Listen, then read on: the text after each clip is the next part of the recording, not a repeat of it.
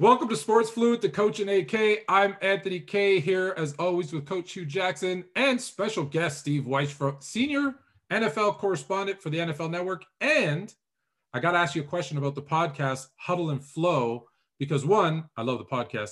Two, is the name a, a homage to Hustle and Flow, like one of my favorite movies? Or no? It is. Ah, no, no, no, I, I, no, absolutely, absolute play on words, man. It. uh you know, Jim and I, Jim Trotter and I, uh, we do not speak like uh, Skinny Black or Terrence Howard's character or anyone there, but we figure, you know, it's kind of a hit thing, and we took the huddle, you know, the football thing, and we both flow, and so yeah, it works. We're on hiatus now. We're we're taking a little breather, um, but hopefully we'll be back into it real soon and get you guys on. We'll get Hue back on because Hue, you were one of our last guests.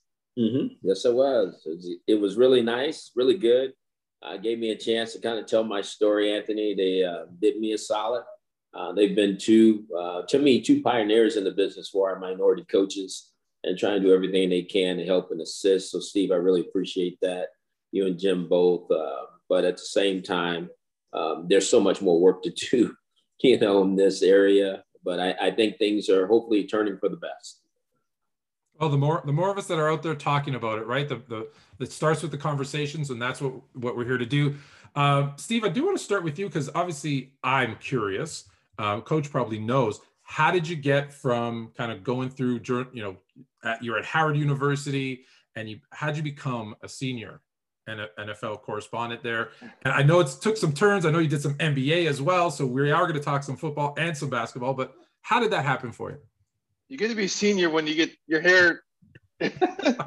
Mine's just in my beard. That's where, that's, where the, that's where, the, senior part came from. No, and, and look, I, have been at the NFL Network since 2008, so I'm I'm kind of a dinosaur. The fact, you know, I've been there now. I'm getting ready to enter my 13th season. That's a long time to be at a network.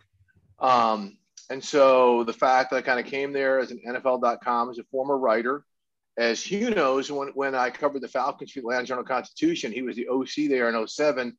Um, you know, I, a long time writer, transitioned, and kind of made my way to just about every different role uh, at the network, except for a full time host. I kind of substitute from time to time. Um, but the fact that, you know, I, I do so much, and like Jim Trotter, connected, we've got a lot of gravitas with a lot of the coaches and GMs and players and stuff in the NFL. So they hit me with that title. Um, I accept it again. Hue, the gray. That's what the senior correspondent. You're not. Did some of that come from the days uh, covering the Falcons? Oh God. I'm gonna let you answer that one. Are you allowed to talk about? Are you allowed to talk about that, Coach? that one. It was a it was a real different time. Um, obviously, um, that was the end of Michael, the Michael Vick days, beginning of Bobby Petrino's uh, regime there, and uh, that was different. And um, it was uh, something to really report. But uh, what I really love about Steve, he's always been uh, transparent, fair, and uh, right on to the to the coaches and the players.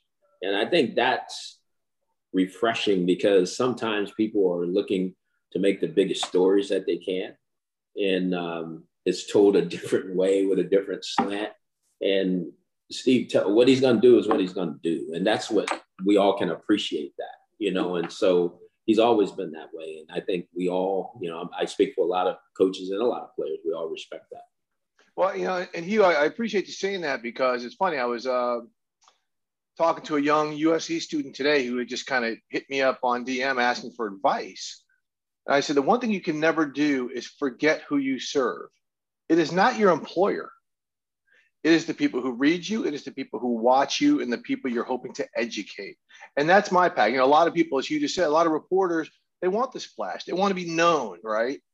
Mm-hmm. That's not me. I, I'll let, I will let my my work allow me to be known. It is not me about having that big story, whatever, to say this. And like, like with you, I mean, that year that um, he was in Atlanta. It was it was crazy, right? It was bananas. The whole, like I said, the Michael Vick stuff just ended. They come in with this really good staff, right? Bobby hired. You had Hue is the OC. Mike Zimmer was the DC. Who was it? Jerry. Um, what was Jerry's last name? As special teams coordinator, a long time with the oh, Ravens. Oh God. I mean, but the staff was loaded. I mean, Joe yes, Whitt was on the defense. I mean, it was a really good staff. And then just had all this this craziness um, happen. And I felt so bad for like Hue, who had just relocated there, and Zim, who had been down in Dallas for like what 13 years. And you know, Bobby walks out after the 13th game and take a job at Arkansas, and it's chaos. It's chaos. And I mean, it was the city was divided because of the Mike Vick stuff. And you know, and Hue and Bobby and Zim and all these guys had to answer questions about Mike, and none of them ever coached him. So it was just constant. It was just constant. Yeah. You know, and then you had some very strong-willed players. We had Lawyer Milloy and John Abraham. Was D Hall on that team still? Yeah. Or was he gone? Warrick Dunn, Alge Crumpler. I mean, it was there were some strong-willed dudes who were being pulled in a different direction every day, and it was just the overall gray cloud that hung over that. I just felt so bad for the coaches. And that's why when I had a chance to talk to Hue, like Hue and I would sit together from time to time and chat. Zim and I would sit together from time to time and chat. I wanted to tell their stories because they were hung out. Yeah. They yeah, because I guess the questions out. about Mike had nothing with Michael Vick. Really, it weren't about football, right? It right. wasn't no nothing about football. I mean, but they were hung out there again. Like he would just relocated to Atlanta. Uh, Zim just did all these coaches, and then the guy who brought him there quits. Petrino walked. It was horrible. All the coaches he brought from Louisville just felt awkward because they thought all the coaches, like the veteran coaches like Hue and Zim, would hate them because they they had ties to Bobby, and that wasn't the case. Mm-hmm. And it and it was a really you know just a really odd dynamic that everybody was caught up in. And like you said, it was like, let me tell a story why Hue Jackson's career shouldn't all of a sudden take a downturn from an OC because this wasn't his fault. Why Zim shouldn't be his career shouldn't take a downturn from a DC. His first because it's both your your first time coordinating jobs too, right, Hue? Mm-hmm. Yes, sir. You know, shouldn't take a downturn because of this. And you know, look, they each landed on their you know their feet in Cincinnati, and you know did did great things there. Yeah, sometimes that situation you, you, you that hand you're dealt right it isn't one of your own, and you got to work through it. And Coach and I have had a lot of conversations about uh, you know playing with the hand you're dealt. So so I want to I, I want to dive right in then because the first thing, obviously, what this every week we're taking a division, and and we're going to do just a, a little a deep dive on on the teams and who's who has a legitimate shot. And this week, I think you came you came on in a good week, Steve, because we're doing the AFC West. But we're going to start, and I think I've I'm just I've lived in actually every city of of these four, so I've I've got ties to all of them, so I love them all. Uh, but we're going to start in Denver with the Broncos. Some questions going into the offseason at quarterback. They kind of addressed it. How do you, what's your take on on the Broncos? Just so you know, um, that's one of the teams that I know it's not going to happen. Hue doesn't think it will, but I am going to pack up. Uh, Adam Rank and I are going to pack up a moving truck and take Aaron Rodgers out of. We're both Bears fans, just so you know that ahead of time. Uh, we're going to pack up Aaron Rodgers and take him to Denver. But if that doesn't happen, what do you, what do you think they look it's, like this year? It's not happening. I know. I know. Trading hey, Hue, it is Aaron Rodgers plays for us or he plays for nobody. That you can't. There's no way they win that, right? So that's not going to happen. There's there's no win for them whatsoever. Even if they get three first round draft picks, that is a different fan base. You cannot do that, right? You cannot do that there. So, but in terms of the Broncos, as crazy as it sounds, they're not that far off. I mean, you first off, you look at their offensive line. Their offensive line is really, really good. They have put some pieces in place there to have a really strong offensive line. They've got a very good tight end in Fant. Their wide receivers are really good, those big wideouts. They've got running backs. And if you can keep your edge guys healthy, you know, if you can keep Von Miller um, healthy. And I'm blanking on the other, uh, the young guy who, who's coming off the knee as well on the other side, um, off the edge. Keep him healthy. Look, they've got one of the best safeties in the NFL, and Justin Simmons. Um, they've got players. So Drew Lock is the issue, but if he stumbles, Teddy Bridgewater can win you ball games with the way they're built. The only thing is when you play the Kansas Cities of the world and when you play the Chargers of the world, you may have to put up 32. And I just don't know if that's the type of team that can consistently put up those types of numbers. Hell, when you play the Raiders, you might have to put up 32. that 32 is going to be a little easier to come by against Las Vegas than it will against Kansas City or the Chargers. Um, but Denver, I'm telling you, man, they're not nearly as far off as some people may think. They've got players, and their their lines on both sides are really, really good. Coach, uh, you know it's it's weird that we're talking about they got to you know score 32 with a Vic Fangio defense, but um, do you think the offense? You know, Teddy Bridgewater obviously is there. As, I'm assuming is insurance, right? Locks the starter. Uh, do you think they have enough firepower, or, or is he a good enough? Will he be good enough to get them those points that they need? Well, I think uh, that's the question. You know, I think that's the question that has to be answered. I think uh, I think Steve said it well. They have enough talent, offensive talent. You know, you put Gordon in that as well. You put Jeudy in that as well. Right. They have ends that can really play. They have an offensive line. They're ready to take off. It's the quarterback position. So Teddy Bridgewater has won games and played at a high level. So that's the reason why he's there. I think this is the time where Vic needs to take that next jump. And he's one of the best defensive strategists there is in football. So uh, it's going to be interesting. They have to score uh, on offense, and, and they need to score 28 to 30 points a game to be in games, especially in that division, because there's two very talented quarterbacks in that division that's going to be playing. So um, I think uh, if they get off to not a very good start, they will be playing Teddy Bridgewater because they're going to need a spark uh, to uplift their offensive football team. But at the same time, if the defense, they have a new young corner in Surtain, the kid that came from uh, Alabama. And so he's going to bring a different dynamic to that defense as well. So if they play defense the way I know Vic likes to play defense, they're, they're normally used to giving up, you know, 18, 20 points a game um, and, and keeping the game close. But you're playing against some really explosive offenses in that division. Yeah, and, and, and, and don't forget Bradley, Bradley oh, Chubb. Bradley Chubb was the other rusher I, I yeah. couldn't think of. Yeah, um, yeah and I was going to say, don't forget they signed my guy Kyle Fuller from the Bears too, so they've got some help in the secondary too. Yeah, they do. He can play. Yeah. And real quick, Hue, if they don't get off to a good start, the only change might not be happening at quarterback. Absolutely. Yeah, Vic Vic Fangio is one of those coaches coming to the uh, season who's got a pretty short plank.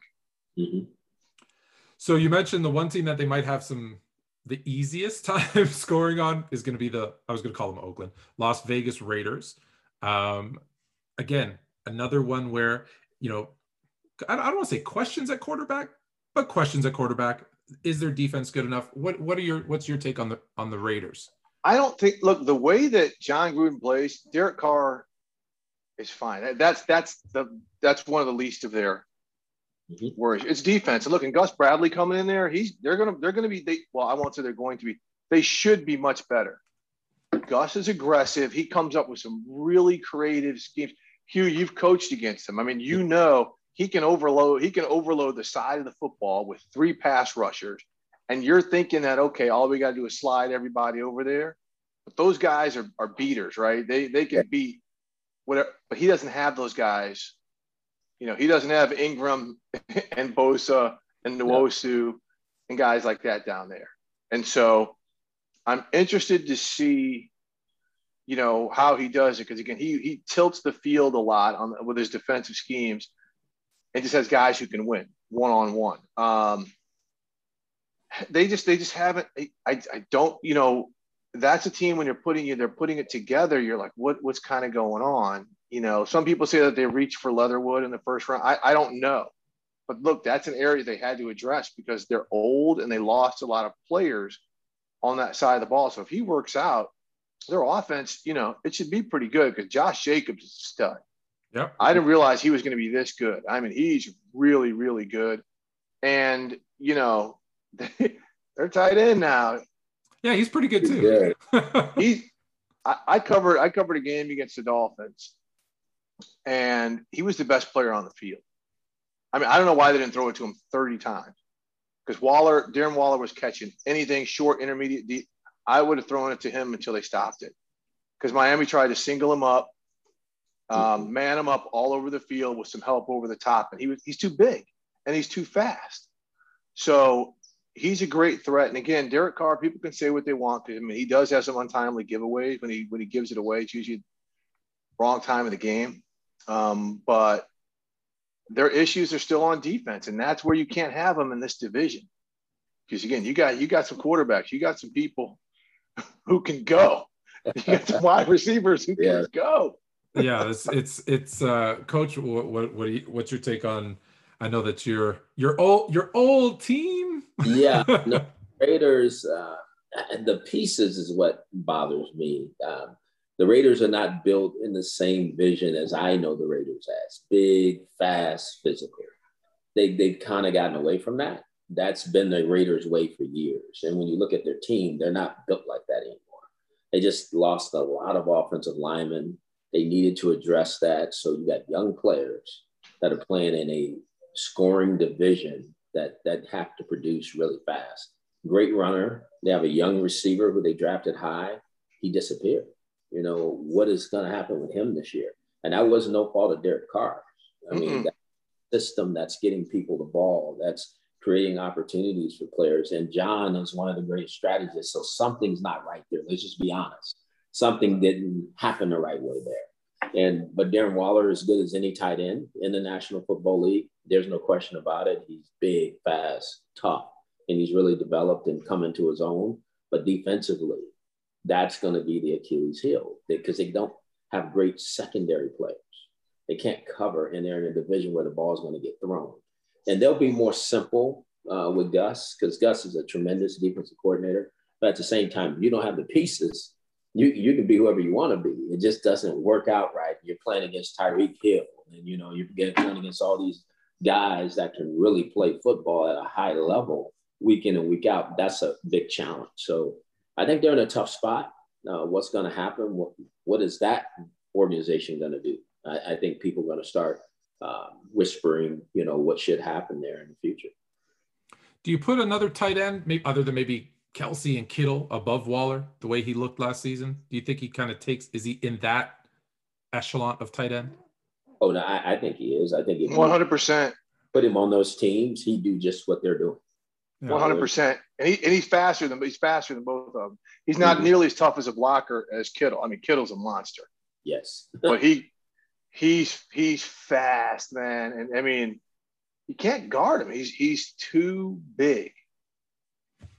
So, so you mentioned the the the wide receivers that they're going to face. That defense is going to face. Obviously, one of those teams is the Chargers that just has some offensive weapons. Last season, a once in a lifetime freak incident. I guess I'll call it an incident. And Tyrod Taylor gets, you know, obviously injured or the it just the punctured lung, just weird. And and Justin comes in and looks fantastic. Are are is he ready? Is that team ready to take the next step in that division? Well, I'll say this: every year we see the Chargers are going to take the next step, and they're and they're. But I mean, look, there's there's one simple reason why every year, guys, injuries. They are the most buzzard luck team when it comes to injuries in the NFL and they almost always happen across the offensive line, which happened last year. So they were very strategic. They go out and get Linsley at center from the Packers, who a lot of people say is the best center, right? They go out and get, um, I'm, I'm blanking on who they go out and get on the offensive line. They draft, draft yeah. a tackle, okay? And, and they, they get a, they get a guard in free agency who's really good, right? So their offensive line looks solid, durability, that's the key. Okay. Now, running back Austin Ekeler's nice for what they do. Um, you know, Joe Lombardi comes from the Saints. He's not Alvin Kamara, but he could very much be used in that type of role. Um, you know, they that may be where they need a little bit more depth. But we know you got Keenan Allen, you, go, you got Mike Williams, you got some guys on the outside. Um, they got Jared Cook, a tight end too, who's going to be a flex tight end for him a little bit. And then defensively, I mean, they could be frightening. They, they could be frightening now. Their head coach, um, when he was with the Rams last year, I, I did not know much about him. But Hue, some of the stuff that he schemed up, I had not I had not seen before. Like, look, um, Leonard Floyd was just a, kind of the dude for those years in Chicago, and he was spectacular. Now playing next to Aaron Donald would do that, but they got some dudes down there with the Chargers I mean, you got Bosa, you've got Tillery, you've got Nwosu, uh, you got the the young inside linebacker out of Oklahoma. They got Derwin James. Now he's healthy. If he's healthy, in that scheme, he's going to be used a lot in, in like a slot outside linebacker and be used at, at free and, and, and strong. Um, and with that quarterback, I mean, Justin Herbert, they could be a really, really, really good team. I mean, they could be really good. And to me, their, their only Achilles heel every year was injuries because they had the players. Yeah, it's listen, every team, not every team, obviously injuries will always play a factor and you can't predict those. I know obviously the Chargers had some late game issues in the past too, but um, they looked good. Like I said, Justin Herbert looked good. I was surprised at how good he looked coming in, and I think it hurts, um, you know, some of these other early draft quarterbacks because you expect them to just come in and play like that too, and not everybody can do that. You know, coach, I think Chargers defense might actually be underrated a, a, very often, but do you think what is your take on the Chargers? I keep wanting to call them San Diego. I feel like they should go back to San Diego. I don't know. well, I live in I live I live in LA. There's a lot of people here who might.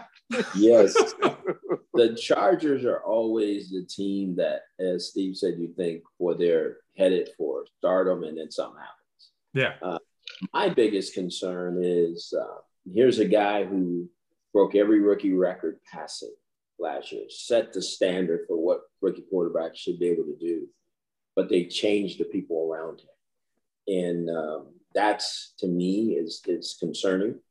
Uh, I don't care who you bring in. Somebody was able to coach this kid to a level that no one has seen in the National Football League. He set every record, and I thought Pep, Pep Hamilton did an outstanding yep. job. So now all of a sudden, that guy's crutch and the way Pep coached him can they duplicate that? You know, there's there's a lot of things that says you can't. There's some things that says you can't. We're gonna find out. And so I think that's what my biggest concern is. I think they'll be good on defense. There's no question. I think the coach is is very well uh, versed at that strategy, obviously, but he also came from a team that had two of the most dominant players in the National Football League, and Aaron Donald and Jalen Ramsey, you know, along with some other guys. So I think there's still, we got to prove some things here. Uh, it's yet to be seen, but they have a tremendous staff. They have a young quarterback who's as talented as anybody. They have an offensive line that Steve went through that is, I think, going to be emerging. Um, they have, you know, need to continue to get runners for this quarterback. Um, defensively, they, they could be scary. You have Ingram, Bosa. I mean, those guys, two guys together, are just a nightmare within itself. I mean, you had all the rest of the talent they have to it uh, it could be scary. And they play in a division that if they can get it going, they should be able to score because Keenan Allen's as good as anybody in, in the league at what he does. And so it, it's, it's going to be interesting. Real, real, real, real, real quick. Yeah. Coach said something. I don't know if we're going to circle back and do this with Pep Hamilton. How the hell he's not somebody's offensive coordinator right now is to me is one of the bigger travesties of uh, of, uh, of, the coaching hiring cycle in the NFL. I mean, he he did a very good job. It was Andrew Andrew Luck's OC with the Colts. Got caught up in coaching philosophy. You know, you had one. You had somebody saying, "We got this great quarterback. We need to throw it hundred times." And Pep's like, "Did you see how good our offense was? When we're running it and throwing it." And so, you know, he got caught up in that. But then he goes there. He takes this rook who was getting scout team reps, debuts against the Chiefs lights it up. wasn't like they were playing from behind that game. It was toe to toe. I covered that game. And Pep did just an incredible job teaching him. Like I said, when you had injury after Pouncey's down, all these guys in the offensive line are down. Hunter Henry's in and out of the lineup. And he coaches his kid up. And Hue is, I'm, I'm sorry, and, and, and Pep I mean, he really didn't get any serious sniffs to be an OC, no. which is amazing especially because he's a quality human being as well. Mm-hmm. Mm-hmm. Coach and I many times have talked about it. It's it's as much the QB coach, the OC around the quarterback that will make or break their their whole career in those first early years, those developmental years. And not enough people look and give them enough attention because they're the keys to any quarterback success, any team success, really. Uh, the other thing we talked about, which you both touched on, was offensive line. I feel like every team we've talked about through every week, we talk about their offensive line, and yet you've got teams who don't pay enough attention to their offensive line. So I know there's only, you know, there's a finite amount of good offensive linemen, but it should be a priority, right, for every team. Um, I, I want to circle back because I mentioned they should move back to San Diego. They should also take that team, right, that plays in our arena coach, that basketball team, and take them down to San Diego with them, I think. Absolutely. Get the Clippers out. Yeah, paper clips. Um, all right. So the last the last team, uh, I don't know if you've you know covered them much over the last couple of years. They got a pretty good quarterback too. Um, the Chiefs. So I gotta I got I'm gonna start right with the unfortunately the bad news. Can the Chiefs be the team and there's only been three in the history of the NFL. And I got to look over to make sure I get them right. The 71 Cowboys, the 72 Dolphins, and the 18 Patriots. Those are the only three teams. You know what they did? Three, three years in a row. They're, those are the only three teams that came back from a Super Bowl loss to win a Super Bowl.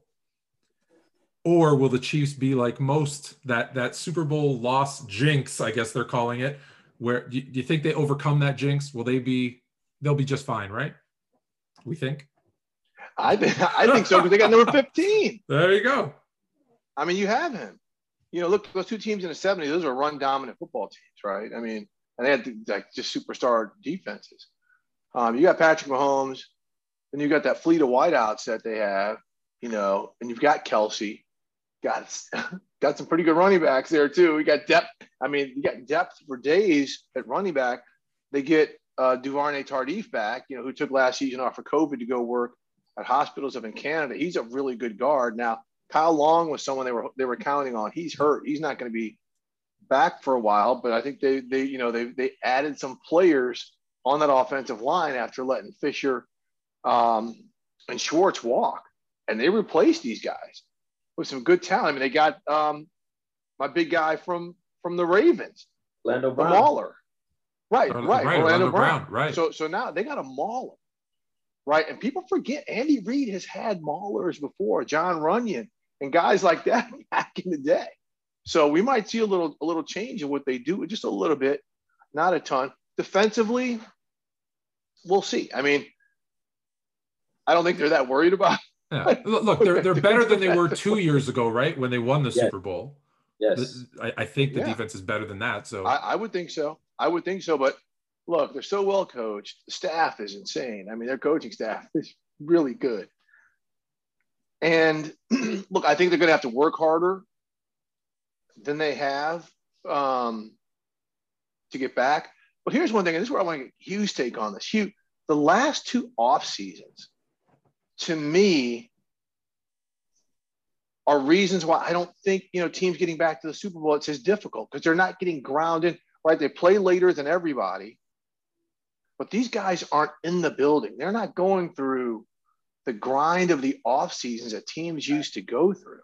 And I think you know now that there's 17 games, you know it, it's all depth and how you manage this. And very few people have managed players and people like Andy Reid. And, and, and so that's why I think it's not going to be as absurd to see either of these teams potentially get back, meaning Tampa Bay and Kansas City, because these coaches, veteran coaches who know how to deal with people, um, getting these guys ready at the right time to win football games. I think that's a, a big thing that people don't understand. How important having that leader who understands his football team and what his team really needs to play at a high level week in and week out, how to manage them in the offseason, how to get the veteran players who really count, who are really going to contribute to your team ready to play at a high level week in and week out. And you just said it, that's two of the best that can do it, Bruce and, and Coach Reid. Uh, but I think Kansas City has an improved team this year. They have an improved team on the offensive line. I mean, they were not very good in the Super Bowl. It wasn't because of the quarterback, it's because of the offensive line. Right. Uh, they have they're playing with backups everywhere almost. And so when you look at that, they they got rid of two very high draft picks, said see you, and and went and got Orlando Brown. I to me it was amazing to me how they pulled that off because you would think that maybe Cincinnati or someone else had a very good quarterback too would be trying to do the same thing. But they had their eye, they had a plan in place. They knew what they needed to do because they're going to be competitive. They're into winning championships, you know, so they were going to get people that were going to give them a chance to win championships. And that's what they've done. Um, I, I, would not be surprised to see them back in the Super Bowl again, just like I wouldn't be surprised seeing Tampa Bay back in the Super Bowl. it is my way too early prediction that it's going to be a repeat, but it, I don't think that's a big stretch considering uh, the mm-hmm. two teams we're, we're talking about. Is there a different, maybe, maybe this is an obvious question, coach. Is there a different mentality between the organizations or coaches that just want to win and coaches and organizations that want to win a Super Bowl? Oh, absolutely.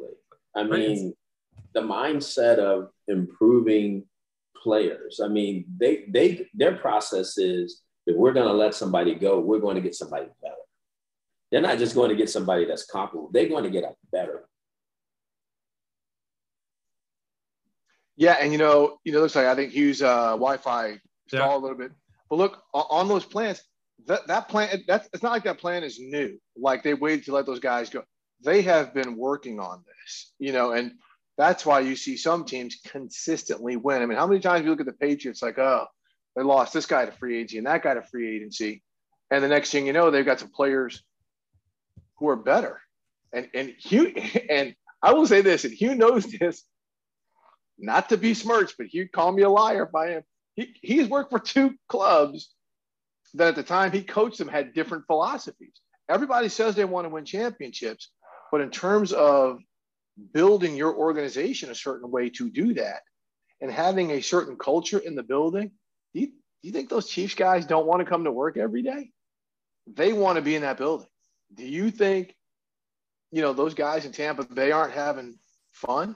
But you go to some clubs, man, it is drudgery for not just the players, but other people and other departments to come into their building because they're fearful of their supervisor.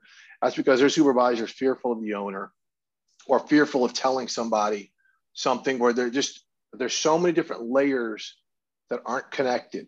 That's not in Kansas City, right? That's not with the Rams. That's not with the 49ers. That's not with the Patriots. That's not with the Buffalo Bills. That's not with the Buccaneers. You know, and, and that's why those teams are are going to consistently be there because even when there is turnover, they already have somebody in the chute, not just an idea, but somebody in the chute to fill that void who coaches can coach, who players want to play with, and someone who fits properly into the culture that they've established. But not everybody enjoyed their time in Kansas City. Oh, hold on, coach, you're on mute. What Steve just said is so true. The culture of the teams he mentioned, just go look at it.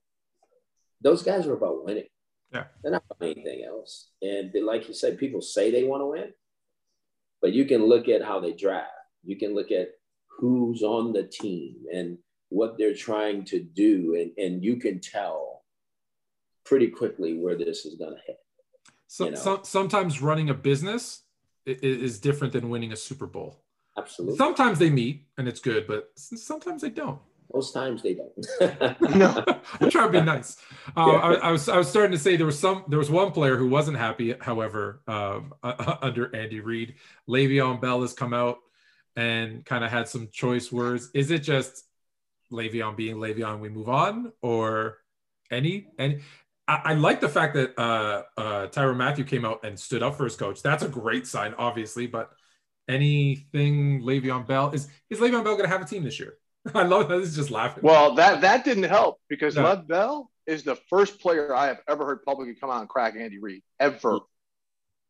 At you know, went from position coach or whatever. Yeah. And Hue, you know Andy, that is a yeah. great human being. Yeah, no, he does. I mean, he, there's no issues with players. No, okay. no, no. For, for Le'Veon to come out and say that he strategically hurt himself. Right. You know, you got to be very careful. I mean, you're now. I mean, Patrick Mahomes, if Patrick Mahomes said that, that's different. You right, know, right. but this is Le'Veon Bell who wasn't playing, who wasn't getting opportunities, and there's a reason why he wasn't. So we understand where his disappointment came from. But at the same time, that team was in the Super Bowl. I mean, what's going on here? yeah. Does does look? Obviously, I'm not cracking any news stories here by saying that year that Le'Veon Bell held out, after he came back, obviously it wasn't a great situation, um, but never obviously looked the same again. Does that create hesitation from other players who might be threatening? Like, do they see what happened to him and say, ah, "I'm going to work, I'm going to work a deal out because I don't want to sit out here because that might happen to me"? or or is every individual you think just takes it as I'm going to be different than him? Uh, I will think that those players will say, I'm not going to sit out here because I'm not losing that money. Right. He's never going to recoup that money. I mean, he, he can go he can go in and, and, be the next Jeff Bezos, but that's still in a singular year, you know, uh, eleven million dollars, whatever it was, he's not going to have back. That that's why players are going to do that because in you know when you play this game, you do have a finite, right? You finite time to play, and they're not gonna they're not gonna pass that up. I want to switch gears to basketball because you know, coach and I, we do, we do love, you know, our team's out, but still we're watching the playoffs. Um, I'm going to start with just the easy question. Are you watching? Are you rooting for anybody is, or do you have a pick now that, and, and here's yeah, yes. a lot of injuries, right? And cause I know you used yeah. to cover basketball, yeah. you know, it's it, obviously for us as Laker fans, LeBron being hurt, AD being hurt, killed our chances. You're now seeing the Nets with two of their stars down.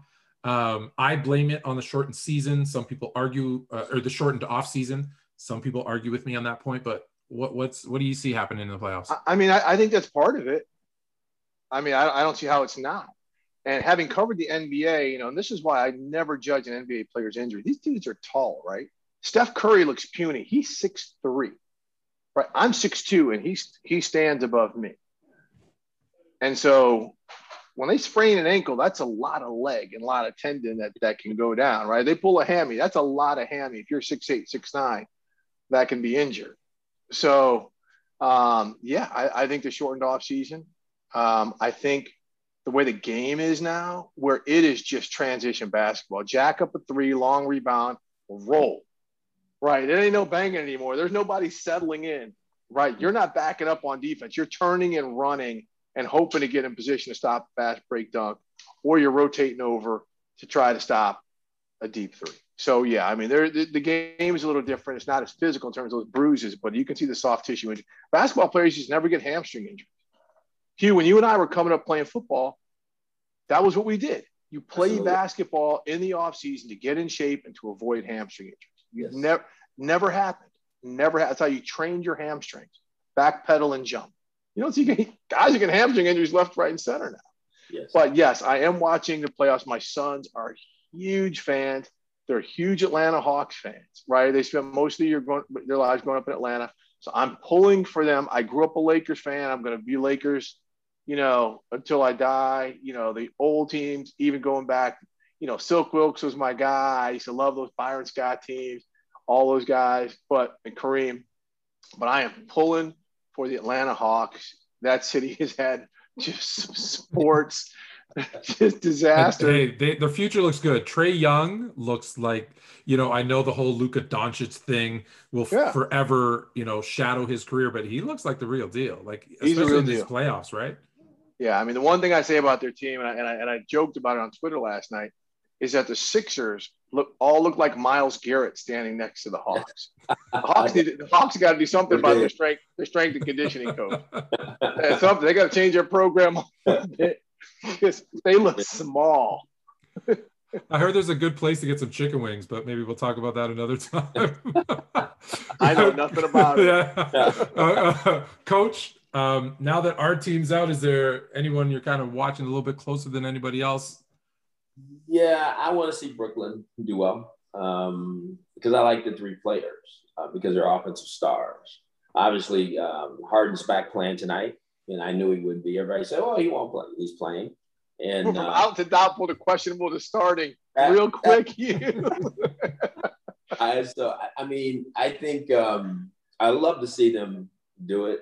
I don't want to see the Clippers anyway, no. shape, or form. Uh, no. This even that they're still in it. But uh, I love watching Trae Young play. Uh, he's a tremendous talent. Uh, and obviously, he's an offensive star. But the guy had 18 assists last night, you know, uh, broke the record. Uh, there's never been a young player that's had that many assists as young is in a playoff game. So uh, I'm glad to see um, Phoenix doing well. I love watching them play. Yeah, I love seeing Paul do do well because every it seemed like every team he's been on and they've had great records, and then he gets into the playoffs and gets hurt. Yep. That's why when he was the Lakers early in the, I'm like, oh, here it goes again, and then all of a sudden he overcame that and you know, they, they beat our Lakers and they've made it uh, to the conference finals. So um, Chris has done a great job. Devin Booker is a real deal. And real I'm deal. Uh, Monty's deserving of this opportunity and what he's doing with the Phoenix Suns. Well, look, real quick, you know, we, we, we talked about how, how teams build a culture. Three or four years ago, you had never get remember the uh, the old uh, woman, like a granny, came at the owner talking about they want us to pay for an arena. They've been giving us this trash of a team and this and that. Like, and she was just talking about the bad trades and free agent acquisitions, and they changed that so quickly. It's easier to do in the NBA because you're, you're, you're talking 13 players as opposed to 53, just a much smaller environment. But you hire Monty Williams. He comes in and he takes Devin Booker and, he, and they draft Andre Ayton, right? And they get some players that play well with each other and off of each other. And they have established a culture there where you can't tell me free agents are, they're going to be trying to get to Phoenix now. Absolutely. They're going to be trying to get to play with with those guys uh because uh, they're going to have something rolling for a while. Maybe not with Chris Paul because of his age, but they got an excellent nucleus. Mm-hmm. Yeah, coach, and I did. We talked about Chris Paul and and, and his injuries, that that history uh, in the playoffs specifically. But once they knocked out the Lakers, that that became hey. You're Steve's gonna think I'm some kind of transient because I also lived in Phoenix too for a while. Um, I've lived in too many cities, but yeah, no, that's that's where I'm pulling for. I, I was not a big Chris Paul guy. He's proven me wrong every day, so I'm, I'm gonna go. I'm gonna stick with them. Um, there's some coaching news too as we're going through these these playoffs, and there's two specific I want to talk to you about because it leads into something else that I want to ask you. So Stotts uh, uh, in Portland mutually they agreed uh, to kind of part ways, but right away the second that happened, there was the uh, the Pacers get rid of their coach, who there was some whether the stories were true or not about what was going on there. And it's, oh, yeah, and they have a history with Stott, so it might be just a, a flip for him from Blazers right into to the Pacers coaching. That doesn't really give other coaches an opportunity to really interview and see who's really the best coach for that job because it's, hey, we have this relationship and we're bringing them over. I, obviously, we don't know if there's any validity to that at this point, but what, what do you think, Steve? Is it is it the wrong way to do things where, hey, there's another job now waiting for me, so I'm going to mutually agree to kind of move on? Well, I mean, look, the NBA is, is very insular that way because everybody's got guaranteed contracts, and you know, when you leave a team, you go offset and go to salary with another team. So, look, coaches they, they recycle coaches far more than the NFL. I mean, that's why at least you know when I saw that Portland was considering uh, Becky Hammon and Dawn Staley, I was like, okay. Yeah all right, at least you know you're you're you're being open minded. I don't think it's a stunt. Um, but you know when you still see you know the Van Gundys of the world, and that's you know getting getting opportunities, and they've done it for a while, and they don't promote. I mean, I covered Pat Riley for for a while down in uh, Miami, and at the time Erik Spoelstra was their advanced scout video guy. I would be on planes when I when I ended up working in Washington covering the NBA. I'd be on planes with Spo all the time because he's scouting them, he's scouting the team, you know, they're playing, things like that. And then Pat Riley had groomed him to be a head coach. And look, look where they are. I mean, you had some coaches who would do that. Say, say what you want about Jerry Krause, the fact that he took a chance on a CBA coach and, yeah. in Phil Jackson because worked he saw out, something. Worked out pretty well. Yeah. And from the Albany Patroons. Um, you know, but he saw the type of team, the players that he had gotten there, and it worked out. And just too often in the NBA, you're like, okay, so what's Terry Stotts going to do to bring the Pacers better? I, I, Terry Stotts, I, look, Terry Stotts coaching in Milwaukee when I covered the. I don't think he's ever coached a team in the finals. I mean, so what are you trying to do? That's why I'd love to see Monty Williams get the promotions, the, the promotion to Phoenix that he got. Yeah. You know, he was always an assistant coach, and then he got this opportunity. We see how well, like, you know, one dude who needs to be recycled and kept is Nate McMillan right. down in Atlanta. They change night and day when they change coaches. So, you know, we'll we'll see, but hopefully, you know, people like Dawn Staley and Becky Hammon get some opportunities. Yeah, so, that was, that was gonna be the next name, right? Was Becky Hammon? Like, do you think she's uh, head coaching next year? Like if, if you were a betting man, would you say she gets it? Because I think she deserves it. Of, of, of a lot of the ones that are out there, I think she's ready. But she seems like the only assistant coach from Gregg Popovich to never get a head coaching job. Right. All the others did. I mean, Mike Brown, Kerr, all these guys. Yep. So it's a good one to learn uh, under. Know, Budenholzer, yeah. So I, would love to see it. Do I think she will? No. No. But I, I, I would love to see it. Coach, what are, what what are you what are you thinking? I think she will. Yeah. I, there's a movement that's going on in sports, football and basketball. I think you're going to see the first woman offensive coordinator here pretty soon uh, on in football, you know, or defensive coordinator, or special teams coordinator. It's going to happen. Uh, just like I think you're going to see the first woman's head coach. I just my my struggle is because there's so many other coaches, you know, and I think, and and I'm all for uh, the ladies getting their opportunities. They should. I'm not not against that, but there's so many men who are being passed over, you know, uh, when I think of that, the dynamic of that time, when I think of Eric Bieniemy, when I think of Pep Hamilton, I think of the people who have paid the dues and, and they're ready. Not that the ladies haven't, but I just see a more movement that women are getting more opportunities right now than the men are getting right now. You know, and that's maybe more football because I see it that way. But I hear what's happening in basketball, but I think that's going to start happening too because I just think that's where our world is trending. You know. So one of the things with the coaches, we talked about kind of getting opportunities. So since the NBA ABA merger, 237 head coaches, 124 of them were ex-players. Of that 124, 62 were black head coaches, so 50%. 113 didn't have playing experience. 14 of them, 12%, were black coaches. I know, again, I'm not saying anything earth shattering, but the question is why and how can we change the fact that if you're not an NBA player, if you're a black NBA player, you're not getting a head coaching job? Boy, that's a tough one because again, I, I, covered the NBA for seven and a half years, and I thought the number would have, would have been significantly more of, of GMs and coaches who are former players because it seemed like everybody was a former player. You know, I guess like the George Karls of the world. Did he? Did he ever play in the NBA? I'm, I'm not sure, but um,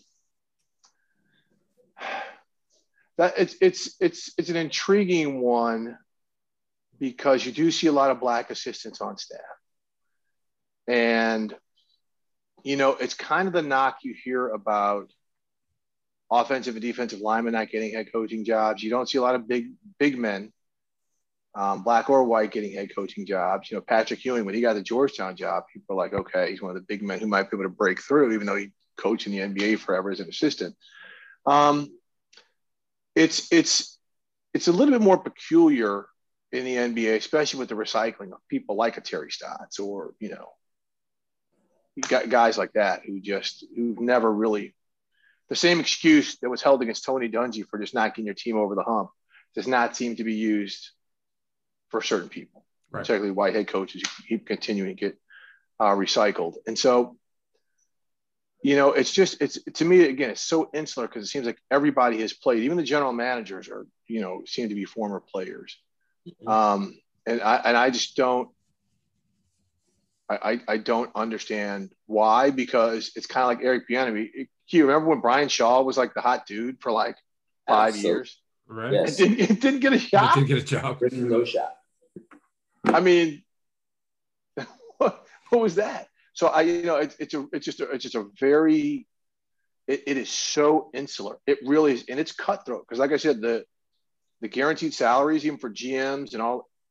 When I covered, man, these dudes, if things started getting sideways with your team, the undercutting and the backbiting was the most savage stuff um, that I ever heard. And so I don't know if some of that stuff carries on when a GM goes to another team that has the opportunity to hire someone like, oh no, that dude's a snake he may be a good coach, but not, not here. So I, I, don't know if that's one of the reasons why when it comes to the diverse the diversity issue.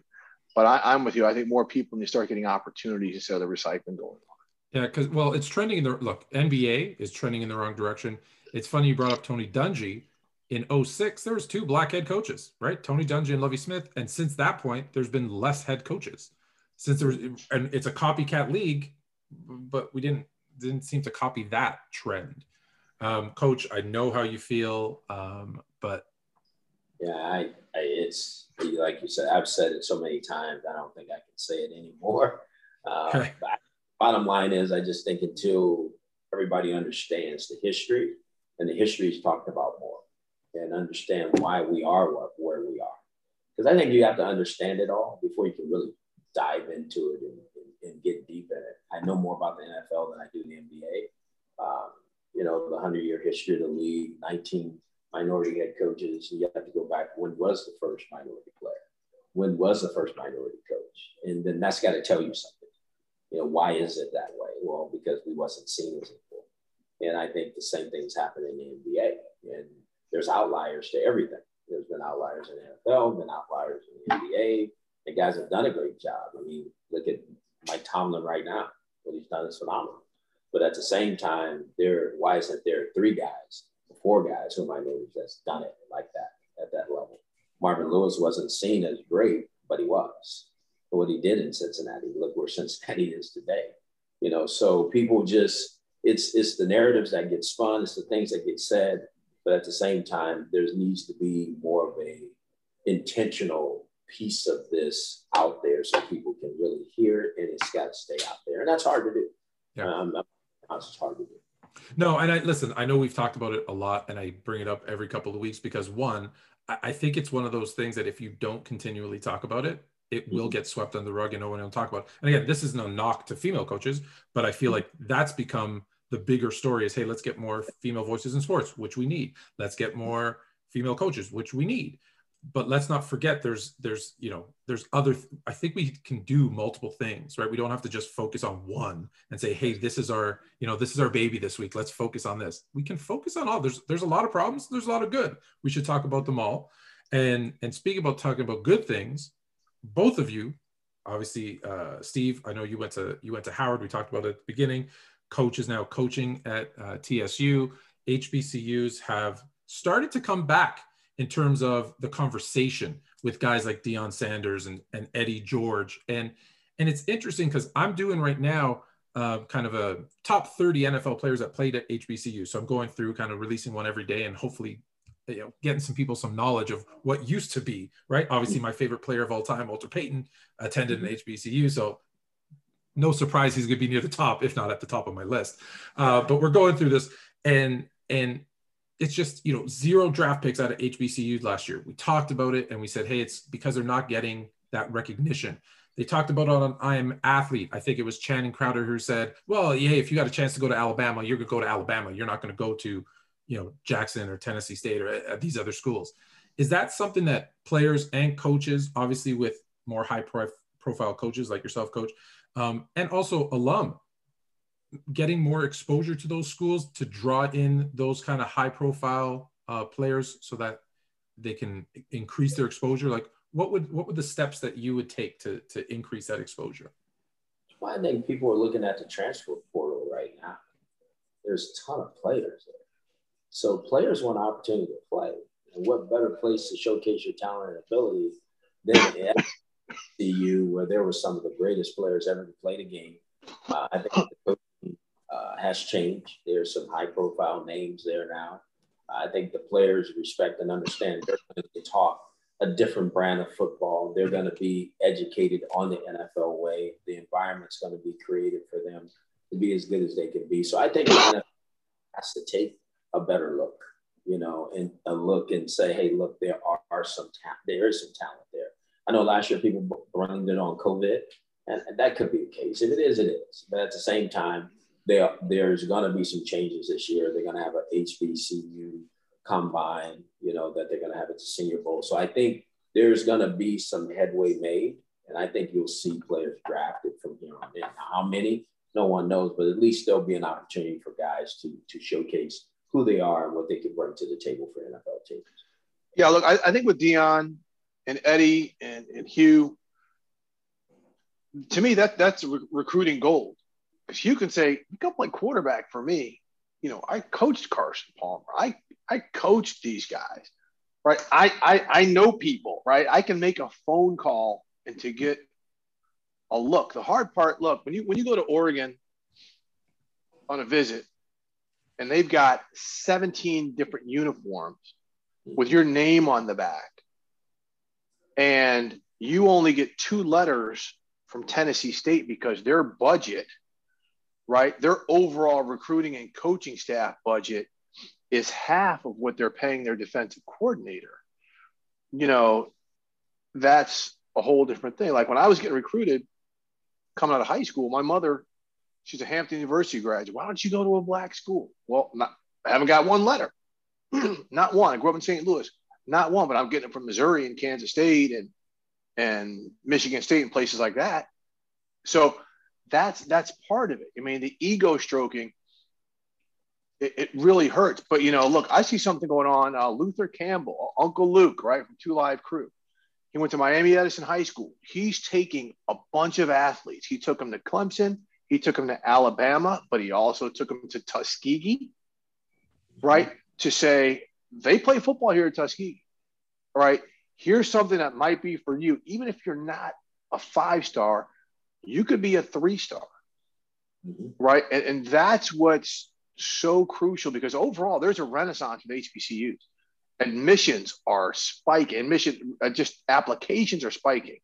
Criteria to get in is becoming more difficult because it's a supply and demand issue. You know having the vice president of the united states shout out howard all the time doesn't hurt. And, and again and seeing Deion and seeing chris paul come in the game and wins in winston-salem state gear and um, jimmy butler wearing a howard hat and all these players like oh I, I didn't know but look, you, do, you don't have the budgets at HBCUs to compete. But Alabama's weight room costs more than probably any facility at most HBCU campuses. Am I lying?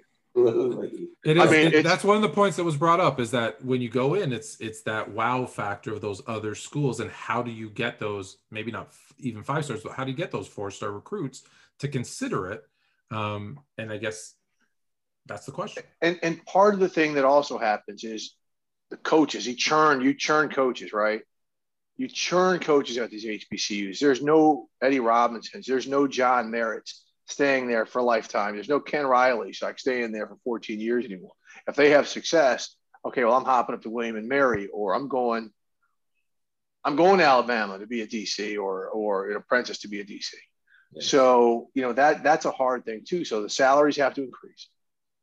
And, and these things I think are visible. And it all starts with a TV deal. So if Eddie and Hue start winning, right, and you got a quarterback who can do it, or you got a running back who can do it, you're going to start getting visibility. The thing that to me is, is, is a little bit frightening, and Hue, you know this is Tennessee State because you play in the Ohio Valley. That's not a historically black conference. Right. More and more HBCU athletic programs are leaving. The MEAC is being decimated, right? They're losing North Carolina A&T. I believe FAMU and Bethune-Cookman are shifting to the SWAC. Yeah. So now the MEAC is, is about to be about a six-team league, right? So, you know, Howard and Del State and some of these schools are, having to find, you know, they got to go get, they got to go on the ass kicking tour and, and, play against, you know, the Marylands and teams like that.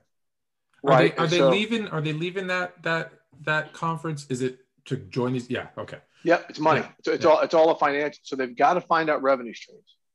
But I, I do agree with this with you because besides the um, HBCU combine, we have the Black College Football Hall of Fame Classic at the Pro Football Hall of Fame in September, which will feature Grambling and Tennessee State. Probably the two universities that have more players who played in the NFL and who are in the Hall of Fame than any other HBCUs. right? I mean, you got the Too Tall Joneses in the world, the guys like that who went to Tennessee State. Okay.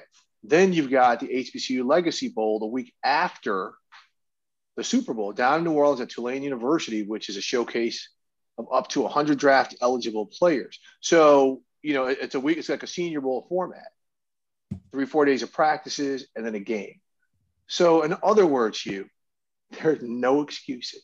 None. There's no, with a combine, a legacy bowl, more games being on TV because of TSU and, and Jackson State getting on ESPN2 instead of on a streaming service, there's no excuses. Even if a scout, when he's traveling to go see players at Rice and Baylor and Texas, wants to skip over Prairie View and Alcorn and Jackson State, you got opportunities now right. to go visit and see the kid you didn't get to see last year as a sophomore because of COVID, who was a 250 pound outside linebacker, who's now a four, two, you know, 6'4, 240 pound outside linebacker Mhm. who can run like the wind and with the proper coaching to play. Look, if you're going to invest what you invested in Marcus Davenport out of UTSA, Right. who was as raw as they came, and the Saints draft traded away all these draft picks, to take them in the first round. I don't see why you can't invest in someone as raw from HBCU. No doubt. You know, We agree. So, coach, if they uh, if they let me out of the country, I'm gonna be on the sideline with you there at that Hall of Fame game, right? Come on, let's go. You got it. you know, we're still. Absolutely. I don't know if you know, we're still, NFL we're, still, we're still in lockdown over here. So, yes, I'll come check you out on the broadcast as well. But I, as like I said, if they let me out, I'm there. Yes, sir. Um, any any last words, coach, before before we let you go? No, it's just always a pleasure, obviously, to see good friends. Obviously, I see you every week, Anthony, but to see Steve and and just kind of following through Facebook, you know, his family, his sons, his wife. I mean, it's just always great, you know, to see people doing well and continue to do great things in in their careers. And um, and Steve, keep going, keep doing what you're doing. You're one of the best at it, and best wishes this year. Well, I, I have to say this, Hue. I, I'm I'm just. It's weird saying this to somebody who's coached and done things, but I'm so proud of you because when you were on the podcast a couple months ago, you said my coaching career is over. It's never going to happen again. I'm not going to do this. And then just a couple weeks later, you're joining Eddie at TSU. Mhm. And you know what? I, I love it. If all of a sudden coaches get to the point saying, okay, I'm I'm I'm going back to my roots. Let's groom young men. Because you're going to learn a lot being on that campus yourself. Oh yeah, Um, you know, you're gonna you're, you're Yeah, it looks like he already has. Hey, you, you, it's like Todd Bowles when we went to go coach at Grambling. First off, the music, you're gonna be like, what is it's different now. so, so you're gonna have to get used to that. But I mean, just so much of the history and the culture, and knowing you know, like Wilma Rudolph and some of the greatest athletes in the world Mhm. came to that campus in Nashville. You've got Fisk and Meharry right there with some of the greatest doctors and nurses and influential people in America went to school. And so now you can go and shout it from the rooftops Right. and you can go recruit from it, you know, recruit a kid. You've got Too Tall Jones. You know, you've got the history of, Joe Joe Gilliam and all these Yeah. people, John Merritt, you know, and if we can continue to do this this weekend, we're gonna we're gonna be inducting our next class to the Black College Football Hall of Fame. You know, guys like Greg Coleman, the first black punter from Florida Mhm. A and M. He's going at Coy Bacon. Wow. You know, there, there's just a lot of great people, and it's 400 people, and it's legends. Art Shell, Doug Williams, Willie Lanier. It is a majestic thing to to experience, and you being right there in, in, in Nashville to be able to be part of this, you, I, I think it's one of the greatest things, and just so much respect to you for for doing this and helping out Eddie, and grooming some grooming some people to to make that leap to the NFL. Absolutely. Yeah, right right before you came on, coach, I was actually singing your praises and saying we had some tough conversations there, and then boom, this TSU thing came up, and I said, you know what? Remember what I told you? I said I think this is perfect for you. I think it's and and and th- those young men who are going to be lucky enough to to be learning from you, not just football, but how to be a Mhm. man, because you know the respect I have for you in that. Uh, and I'm going to leave you with this trivia question, Steve. The most famous TSU, I ask this of everyone, the most famous TSU alum, not just sports, just in general, the most famous. Woo. Well, Wilma Rudolph's got to be up there.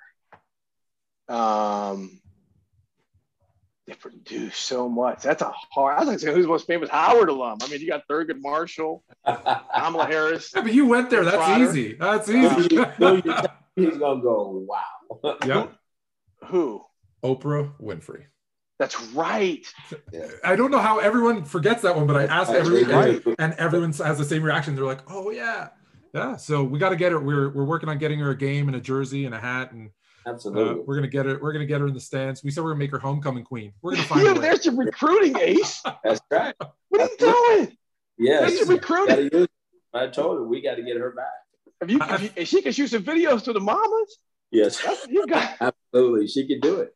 I'm not listen. I'm not saying, but I'm saying, you know, if you need a new training facility, the Oprah Winfrey Fitness Center Who you might telling? be a nice Wow. look. I brought that up for several times. All right, guys. I, I appreciate your time. Thank Thank you you, so guys. much. Pleasure as always.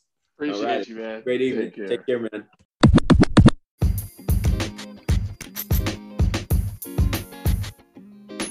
Are you fluent in sports? Get the full Sports Fluent experience by joining us on YouTube by searching Sports Fluent. Or you can follow us on Instagram, Twitter, and TikTok at sports underscore fluent or by visiting sportsfluent.com. Need more from sports? Don't forget to check out undraftedsports.com. The Undrafted Sports Media Network has everything you need from every sport under the sun.